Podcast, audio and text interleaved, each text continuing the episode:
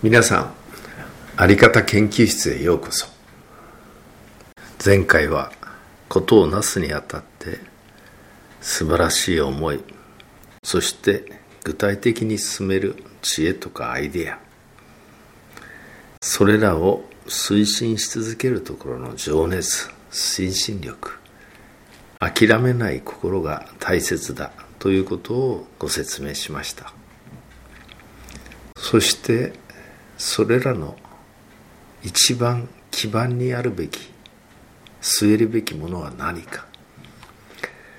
これは信頼だということです。信頼されてない人は何を言っても無駄です。人は信頼していない人の言葉を受け取ることはありません。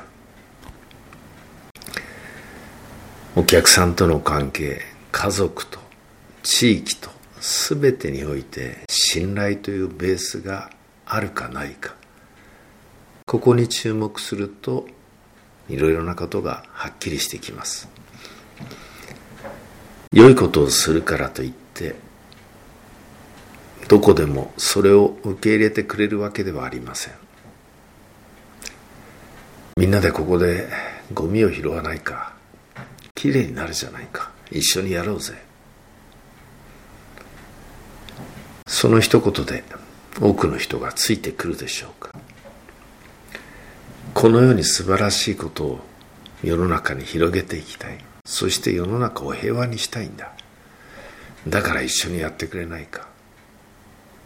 ついてくるでしょうか。私はこの組織をこのように変えたい。一人一人が生き生きと輝く組織を作りたいんだ。みんな素晴らしい内容です。でもその言葉にどれだけの人がついてきてくれるんでしょうか。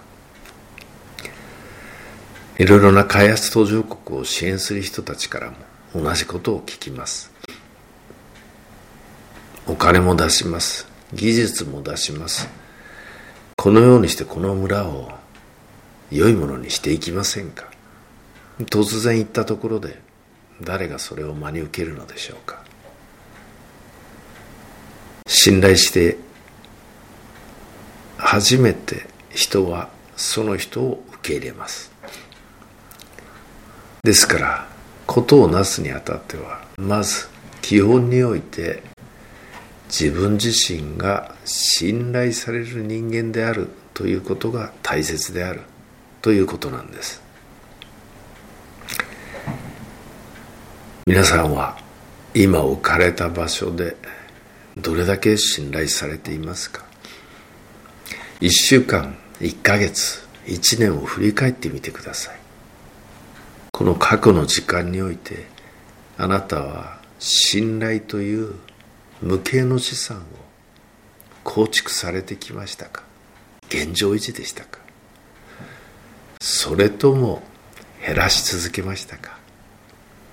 この信頼という資産は積み上げていくのは一歩一歩。しかし失うのは瞬時に失います。真を失った時過去に蓄積されたものは瞬時に消えてしまうでしょう。厳しいですがこれが現実です。信頼を構築するにはまさに日々の在り方というものが大切になってきます。一日一日一つの言葉一つの行いこれの積み重ねです。一夜にして信頼というものは構築できません。日々の心をおろそかにして信頼を構築することはできません。毎日毎日コツコツと積み上げていく。構築していくものだと思います。一日を振り返って今日は信頼という資産を増やすことができた日だったのか。それともそうでなかったのか。振り返ってみるのも良いと思います。